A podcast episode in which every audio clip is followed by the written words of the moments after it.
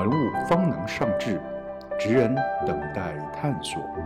我是郭旭珍，一个闲散于城市中的漫游者，邀请您一起来游走于不同的城市间，感动于不同玩物职人所挥洒出的生命故事。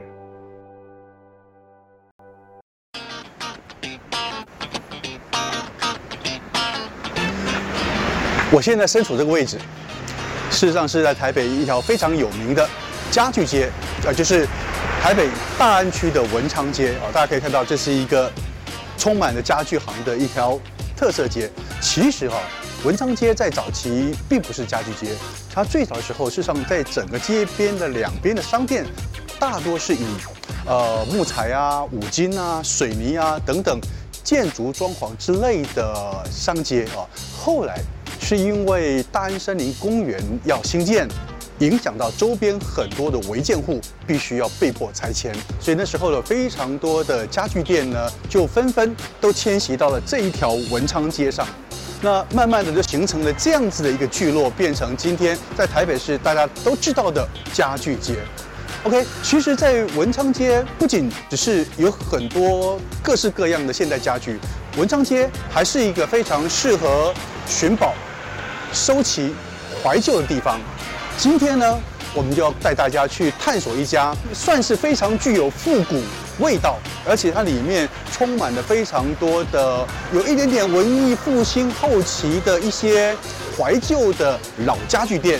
但重点是，我要先找到这家家具行才可以。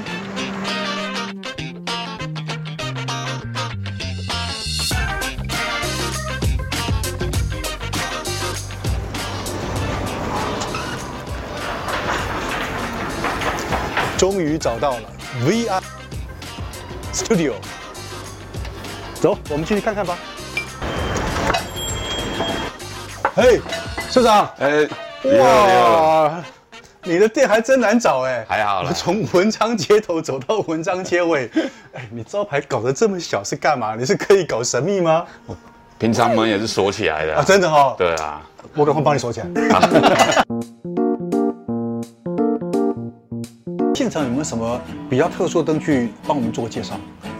就是这一盏，它的直径灯罩的直径有六十公分，嗯，然后它总长大概接近八十公分，对啊，是非应该说是工业灯里面体积最大的一盏，嗯嗯，对对对，OK，当时是放在屠宰场的照明使用，对不对？对，现在。收回来之后，一般会当成是什么样的功能使用呢？呃，像一般的住宅空间，它可以放在一个大的餐桌上面，吊在一个餐桌上面，而且它不是吊很高，它是吊非常低。OK，然后吊在主桌的上面.餐桌，当主灯就会变一个焦点。哦，聚光灯的感觉。对对对对对。OK，对。那事实上，我们知道你。也做很多自己改装或者自己研发设计的灯具。对，现场有没有什么比较特殊的灯具帮我们做个介绍？哦，有啊，就是我们之前在我们的台南还有万华，万华有旧的皮鞋工厂，嗯，然后他们有一批木头制的那个鞋模，是，对，然后我整批把它购买下来，OK，然后我们用鞋模去会把它改成。小的桌灯。哦，鞋模可以做成桌灯啊！对对对对对对，对。嗯哼，再来比较有趣的这一台机器，应该是越战的时候，越战。他们在打那个兵级牌的机器，是，所以它有英文字母跟数字，嗯哼嗯哼嗯哼，对，然后就 类似它的身份证，是对，上面压你的出生年月日啊、血型啊、姓名啊。对，然后这台收到以后也是有缺件，然后我再慢慢把它整理。OK，所以现在是可用的吗？是可以使用的。所以你有帮人家打过？有，就是打了，比如说我们把它变成钥匙圈，可是是送朋友的。OK，对对对对对对。另外请教社长，嗯，我一直没搞懂，从我进到这边，我一直在看一个东西，没搞懂是什么东西，这是什么啊？这一块，它整块是用一个块木，嗯整块的板材去做这个凹槽。嗯哼。然后其实它是一个赌具哦，就是日据时代的时候有庙会啊，或是人多聚集的地方。嗯哼。这个老板就是他后面还有两条帆布的背带哦，直接背着。背着这个东西到人多的地方去，就有点像我们现在那个打香肠的香肠摊的概念。但是它是流动的，对，行动赌盘呢？对，它就是拿小弹珠、玻璃弹珠，从这这是要放在水平的地方，是，然后弹珠从这边滚进去，然后这里以前会有贴了一张手写的规则表，嗯哼嗯哼，比如说台北、基隆、高雄，嗯。或者是三颗，两颗在新竹，一颗在台中，嗯，就谁赢谁输这样。所以它是个赌具，它是一个赌具，哦，很特殊。所以我真的看了半天，我还以为你是从火车站收进来的。社长，除了我们现在所看到一楼的这些收藏品之外，对，好像二楼的 Congress Cafe 里面所有的摆设也都是你的收藏品，是不是？对，没错。哇，楼上就是放了一些旧的家具啊，桌子。椅子跟灯具，灯具都是你的收藏品。对，没错。哦呦，哇，来那来这边喝咖啡还附加价值蛮高的哦。可以，我们上来喝一杯咖啡吧。所以一边喝咖啡，如果看中意可以带走吗？可以带走啊，可以带走啊。对对对对，留下钱就可以带走了，对不对？没问题，没问题。除了老板没卖以外，其他都有卖。它是我们日据时期台湾教堂里面的在用的椅子，难怪它的造型不太一样。它的造型有点结我们台式有一点西洋式。嗯，那它用的木种就是我们台湾的木种，是台湾的块木下去做的。是，对，是。所以这是你从教堂收来的吗？对，原本有三张，然后就自己其他的两张卖掉，就自己留了一张。OK，所以你卖是谁来买这样子的东西？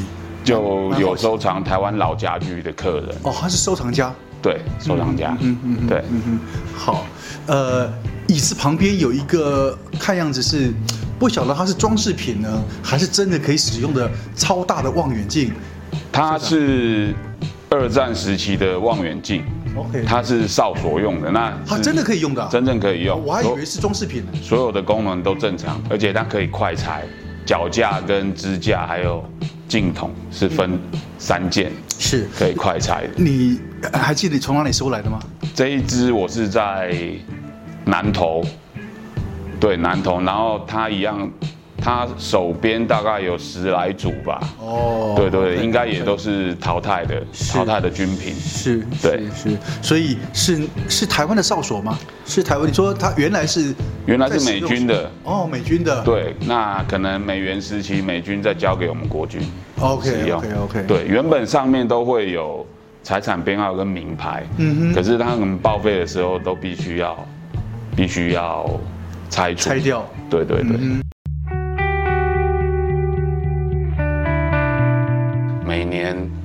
过年年节大扫除的时候，嗯，有一些他们觉得已经不堪使用，或是看起来脏脏旧旧的，他们就会丢掉，放在门口。对，丢掉。对，大扫除的时候会丢掉，丢、uh. 掉那时候就是我们寻宝的时候。OK，就是都半夜会开车出去绕啊。所以那时候你算是另类的清洁大队了。嗯，要比清洁大队 还要早，还要早。对啊，对，那个你你要早他一步嘛，对，对不对？他就要去搬之前，你要先收走，对不对？对。社长，是我看到你店里面有一个超级不一样的，而且这个东西一般来讲不会外流，对，很难收，但是你竟然收到了，太厉害了！来，我们让镜头看一下，竟然有一个大家都熟悉的叫做麦当劳叔叔。天啊，这个一般来讲，麦当劳怎么可能会把这个这个招牌留出来呢？你怎么会收得到呢？社长，某天我在。粉那个脸书的社团，我们有一个社团，然后就其中一个舍友他 po 一张照片，然后他的照片就是在一堆垃圾山里面，是，然后麦当劳被掩，麦当劳叔叔被掩埋在其中，已经被丢出来了。对，他就他的标题就是好可怜的麦当劳叔叔，然后一看到说，而且在跟旁边的东西做比例。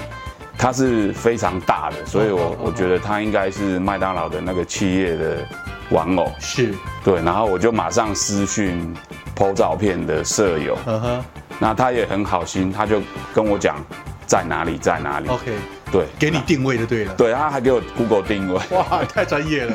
结果晚上我到现场大概十一点半左右吧，uh. 就真的看到他在垃圾堆里面。哇，对，然后我我找到他就，其实他那时候蛮脏的。嗯哼，对，然后我回来把它清洗了一下，才发现他他是蛮早期的。一个麦当劳的形象物，而且它比较特别，是它是跪姿。哎，对耶，一般来讲，我们在店门口看到的都是要不坐着，坐在椅子上，对对？对对对对对。OK，而且他的脸型跟我们一般熟悉的脸型又不太一样，就比较早期的麦当劳叔叔的照相。嗯哼，对。所以基本上不可考是从哪边流出来的哈？对。有人猜，就是有其他的朋友猜，有可能是日本的企业，就是麦当劳企业，因为是贵的。嗯嗯嗯。那泰国的是双手合掌。对对对。那我们台湾是跟美国是都是站的。是是是。对。然后好像他在他的背后还要打上他的年份，是不是？有有，就是他制造厂商的厂商的 logo，还有它的年份。我没有仔细看，大概是一九七几还是八几的。哦。对，在脚的部分。OK，那刚好我把它搬来店里，就让他在这边上班。哦，算是你算是功德一件了，拯救了一个好可怜的麦当劳叔叔啊。对，我自己也很喜欢。你收这算是比较难得会收到的。比较难，这可遇不可求了。对对对。